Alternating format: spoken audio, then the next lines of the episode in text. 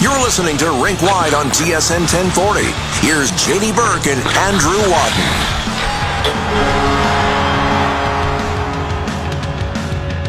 Oh, okay. I was wondering what the. I, I'm so used to like our hip hop beats coming back. I thought maybe you had a bed running underneath. What, what do we got today? What's this? This is More uh, butthole surfers? No, this is not the butthole surfers. This is uh, single mothers. Uh, just got into them pretty recently. The band right. that is, and um, Deep cuts. We're going with the deep cuts this week. and that song would be ketamine. Great. Anyway, I don't even know what to say to that. Uh, welcome back to Rink Wide. It's the You show. asked. I don't know. What are you playing songs with the title ketamine in them? I don't know because I assume our audience aren't baby-brained infants. Okay. Uh, it's the show that always scores. Apparently, uh, I don't know if we did there, but uh, I did. we are going to talk to Thomas Drance, Harman Dayal, Athletic, uh, Vancouver Canucks reporters in just a moment. They're on the line. I see them there. But I'll tell you what, they did this thing called the Sedin Cup, where they basically picked players from the Canucks. Is it was it over the last decade, right? Salary cap era. salary cap era Canucks. So, for instance, you could take uh, Mattias Ohlund's 06 07 season, put him on your team. You could take uh, Henrik Sedin's 09 10 season, you know, Pavol Demitra's 08 09. Like, you, you see what I'm getting at here. And basically, they did a draft and they filled out rosters amongst these players. Now, when I initially saw this piece on The Athletic, if you're not a subscriber to The Athletic, get on it. You need to be doing that. I looked at Harman's team and went, you know what, JD? This isn't even going to be a series. This is going to be a sweep. And as always, you were wrong. Uh, Dom's model actually. That's actually a pretty good line. Yeah, yeah. I'm going to give you that. and Dom's model, if memory serves, actually gave Drance a bit of an edge. This is where I have. Okay, let's bring him in. Uh, Harman Dayal, Thomas Drance here with us on Rinkwide. Gentlemen, thanks for joining. Thanks for having us. Uh, having us. Harman, I do want to get to the crisis beard, but we got other fish to fry right now. Uh, but we will talk about that at the end of the conversation here. You look like you've seen some stuff. like, never mind Oh, a quarantine. after that series. Yeah, exactly. Well, it's, it looks like you're a war zone reporter. Never mind hockey. I'm like, just surprised he could grow one. That's all.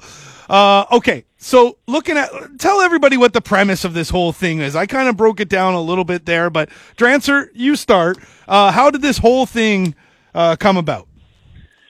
Well, sort of the moment that hockey stopped being played, you know, the importance of Dom's model in kind of projecting the rest of the season um, sort of became paramount at the Athletic. And, you know, as I sort of saw what he was doing, simulating games, I figured mm, maybe we could apply this model to, you know, build out essentially a competitive series between Harman and I.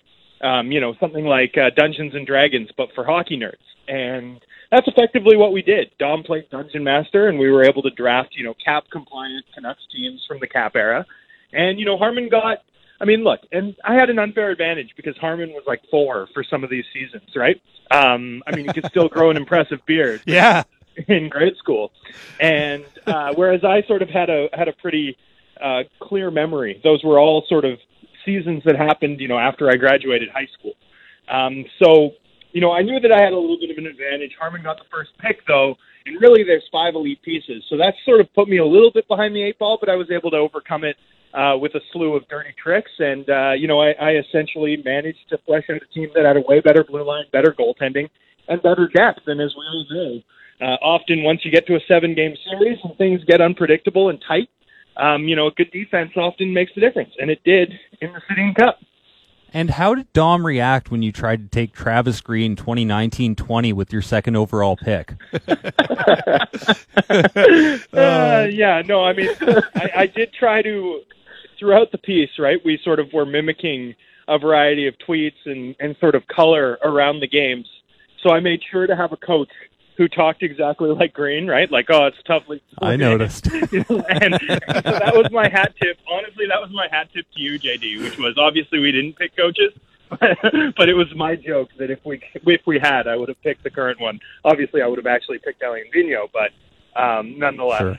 uh, that was my that was my way of giving you a little nod, my good friend. Okay, so Harm, your top six consisted of uh, Pettersson, Miller, Boeser on your top line, Kesler, Danny Sedin, and Tyler Toffoli on your second line. Now, it was Kesler's uh, 10-11 season, 10-11 season for Sedin, 19-20 clearly for Miller, uh, 19-20 for Pettersson, uh, 17-18 for Boeser, and 19-20 for T- Toffoli. Now, you got Toffoli late, though, did you not, in this draft? And uh, kind of sort of thinking outside the box, but my other question though is like, how did you lose this? Like, look at that team, man. You had the West Coast Express as your third line.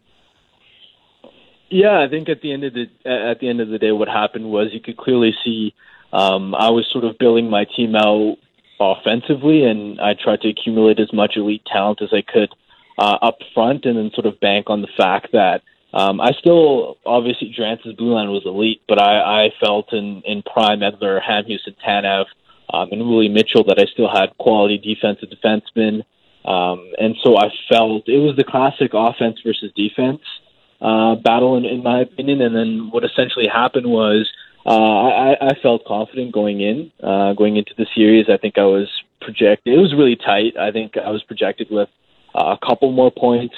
Um, and, and so therefore I think entering the series, I actually had 56% odds. But at the end of the day, when it's that close in a seven game series, really anything can happen. And I think we've seen throughout the, the past few years, past decade, in throughout all of NHL history, really that um, when it comes to a seven game series and it's so close, um, a team that has a slight advantage isn't always one that's going to uh, click at the right time. And I think ultimately what happened was um, my my offense sort of was negated to an extent. Um, at the end, it went to seven games, which says all you need to know about how close it was. But uh, at the end of the day, I, I don't think the outcome really changes um, how I feel about my team. Yeah. I, I still I, I'd, I'd go with it again in, a seven game series, and I'm sure Drance would feel the same way about his team. Uh, guys, I feel like that if you had have taken all these players from this specific years that you uh, picked and then put it into like an EA hockey game that and you know played out a simulation of it there, I feel like Harm's team would have won that series, but I could be wrong about that. But Drancer, you came back from a 3-1 deficit in this series. Like, who blows a two-game lead in the Stanley Cup final? yeah, no, and you know, I think there's a couple important things um, that occurred. One is, you know, it was really important to make sure that Harman, who's had such an electric start to his career, um, was put in his place and sort of reminded uh, that he's got a lot of work to do in terms of gaining the experience he needs to you know really come out on top in this kind of competition. Um, the, the other thing is, you know, and it was funny because as we sort of played it out, Canucks fans naturally gravitated to Harman's team, right? Because they saw in these sort of ill-fated, you know, attract like they played attractive hockey. They were skilled. They were exciting. They sort of captured the imagination of the readers. And people sort of saw my team as the bad guys, which I just think tells you so much about Canucks history, Canucks fans, um, and was really sort of a funny part of the whole whole sort of endeavor was the fact that Harman's team sort of became the face team and my team became the heel team. And as we know, when it comes to Vancouver hockey, uh, the heel team is never the Canucks, and the heel team um, always seems to win. Well, uh, one of the really interesting things here was looking back at some of the, the blue line pieces that made your group such a, a a fierce unit. I mean, like Kevin Bieksa 2011-12, Christian Ehrhoff 2010-11. Do you really think that that blue line gets enough credit for how good it was? I mean, let's not get lost in the weeds here and go year by year, but I mean, that group 2010-11 to about 2011-12 it kind of seems like they had a number two defenseman on every single pairing, even if they lacked that elite uh, Shea Weber type. And, and I'm using him as an example because that was the the topic of the, the, the town every summer, right? How are they going to yeah. get him? But uh, do you think that that group got enough credit? Well, no. Uh, not only did they not, but I think when you look at that group from you know nine years on, right? Don't they look modern in terms of you know Edler, Ehrhoff, Bieksa, Hamhuis? Like these were all guys who could skate. Andrew Albert sort of was the only old school defender on a blue line that you know, eh, eh, played in a league that the defensive defenseman was still very much a thing. Like there was no sort of the move to you know, all six guys who can skate and transition the puck kind of was happened more four or five years on, right? Like 2015, 16, sort of when, you know, those guys who are getting beat out wide really started to get exposed on a game in, game out basis. And it became really such a speed league. Um, and that's when you sort of see the Carlsons sort of put in these playoff performances that were sort of reminiscent of what you might have seen guys like Chris Pronger do a decade earlier. And so I think one thing that sort of sticks out to me when I consider the legacy of that West Coast Express team, and obviously that West Coast, uh, sorry, that West Coast, the 2011 sort of Canucks core. When I embrace think about the hate era, the embrace the hate era, I love it. Um, when you think about the embrace the hate era, like what really stands out to me is the fact that, you know, 10 years on, you look back and that blue line has this modern look that was really distinct in the NHL at the time, uh, but over the years has aged to be sort of what is a template for most teams now um, in in the contemporary NHL environment. Uh, Harm, if you had to make a decision on one of the players, you know that you didn't take, who would it be? Who who could have been a difference maker for you to have won the series?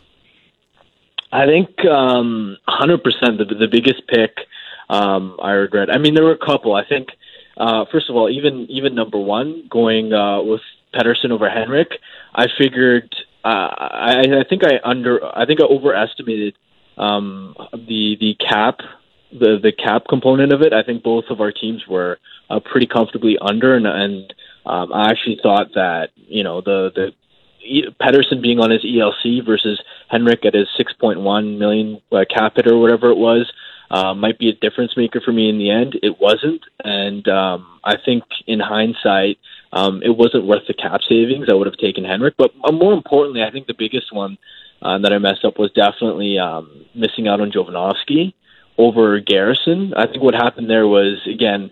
Um, we, I think we had like an hour, 45 minutes of research before before starting the draft, so we kind of went in blind. Um, and I actually didn't even get to get to see the rosters before I think it was 10, 11. So I was kind of like I obviously remember the West Coast Express era guys right off the top of my head, but I actually totally forgot that Jovanovski was eligible in the draft, and so I completely missed him. And then Drance took him right after. So um, if I could take one pick back, um, I, I would have taken Jovanovski over Garrison. Well, just shifting gears from from your two lineups, and we're going to close out with a conversation about uh, the Canucks of today, uh, such as they exist anyway. Uh, there's a lot of talk right now about Nikita Tryamkin in the market, whether he'll sign, what that would cost, whether it's a worthwhile uh, venture for the Canucks. Tom, I know you love tall defensemen that make mistakes, but I just want to hear both of your takes on the possibility of Nikita Tryamkin coming back to town.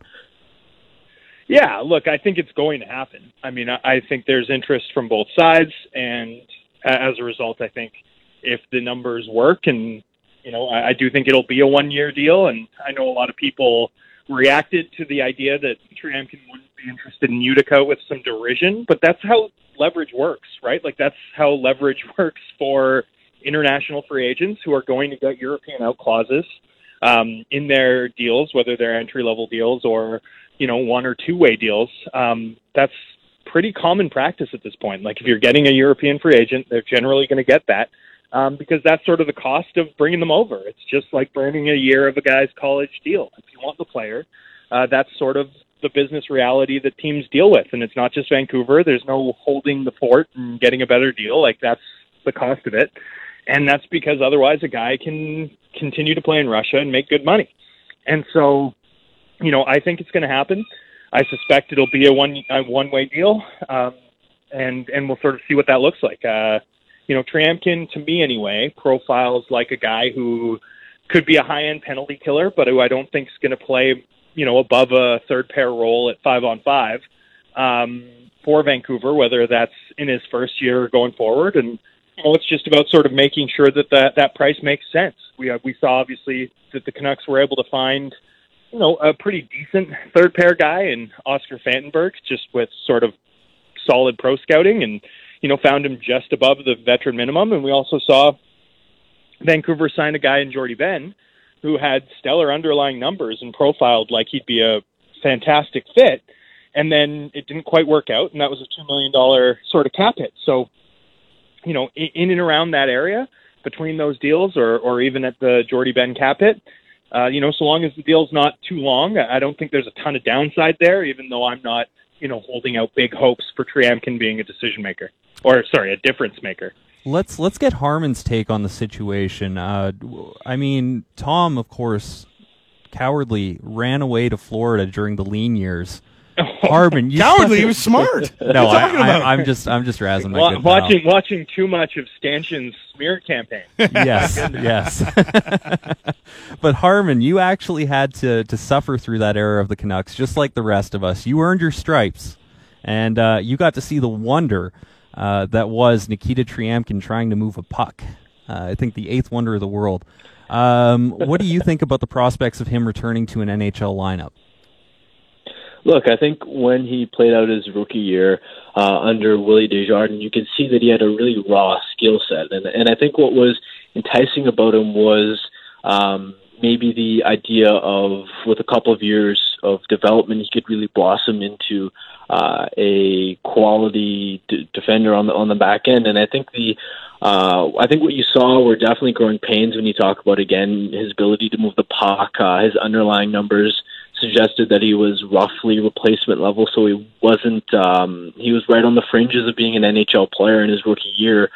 Uh, the problem really is when he went over to went back to the KHL in his first season back, he had uh, 25 points in 51 games and looked like you know maybe he's taking a step forward in his development. But since then, if anything, he's regressed in the two seasons. He hasn't come close to matching those point totals. His minutes have dropped. Um, he was stripped of his captaincy. Uh, he really hasn't had a had a smooth go of it in the KHL. And when you watch him defensively, the one thing you notice is uh, he plays a really passive style, and and you wonder about his uh, his his own zone play at the NHL level, even despite the the size and strength that he has to his game. I can, as Tom alluded to, I can see him being uh, a quality penalty killer. But beyond that, I'm not sure how much upside there is in Tryamkin. Uh, to me, I, I see most likely a number six seven type defenseman at the NHL level, and um, I, I think from my perspective, look, there's there's no real downside to it. I mean, it, it's worth a shot, but I wouldn't be holding out um, any real hope for for him to make much of uh, much of a mark at the NHL level beyond beyond the type of impact someone like Oscar Fantenberg gave you. Well, gentlemen, great stuff. Congratulations, Drance, on winning the uh, first ever Sedin Cup. And uh, Thank you, Harm, thank you. Uh, congratulations on the beard. Didn't know you could grow it. It's there. I see it. You look like a member of a boy band or something right now, but uh, hey, you did it right. So uh, Banff I- I- boys for life. Banff, that's right. No, there bo- you go. Boy, boy band genius. Yeah, there Yes. you go. There you go. Uh, gentlemen, as always, thanks for joining. Have uh, yourself a great weekend. Thanks for having us, gentlemen. Thanks, Cheers. guys. You Cheers. too. In in quarantine, that is. It's so Yeah. weird when you say have a great weekend and then you realize how absurd that statement is. Yeah, yeah, yeah. what, what are you doing with your weekend? I'm going home. You? know, building some furniture, I guess. Like- bur- oh, see, I wish I had some furniture to build right now. yeah, I've should just- uh, I've got a, a bed frame that came in. Pretty exciting. There you Pretty go. Exciting. You're a downtown kid nowadays I am. too. I am. Had a boy. Uh, yeah, but if you guys want to check out Harman's uh, uh, beard, and he does. Like, I I don't know if it's the way he's posing for the photo or whatever, but I feel like he should be like part of Backstreet Boys or something like that. I I don't even. Know. What's I a got, new boy band, by the way, Croker? You would know. I why would Croker know? One Direction. One was- Direction. That's Oh, that's that. I, I don't think anymore though. No more, eh? Oh, there you go. Harm could start one. There's a there's an opening in the industry right now. On the other side, it's JD's manifesto. Please tell me you have something sports related this week. Uh, no. Ah, we look forward to that. That's on the other side. It's rink wide. It's the show that uh, I don't know if it's going to score on the next segment, but we'll see Yeah, God forbid somebody have an interest outside of hockey while the world is ending. on TSN 1040.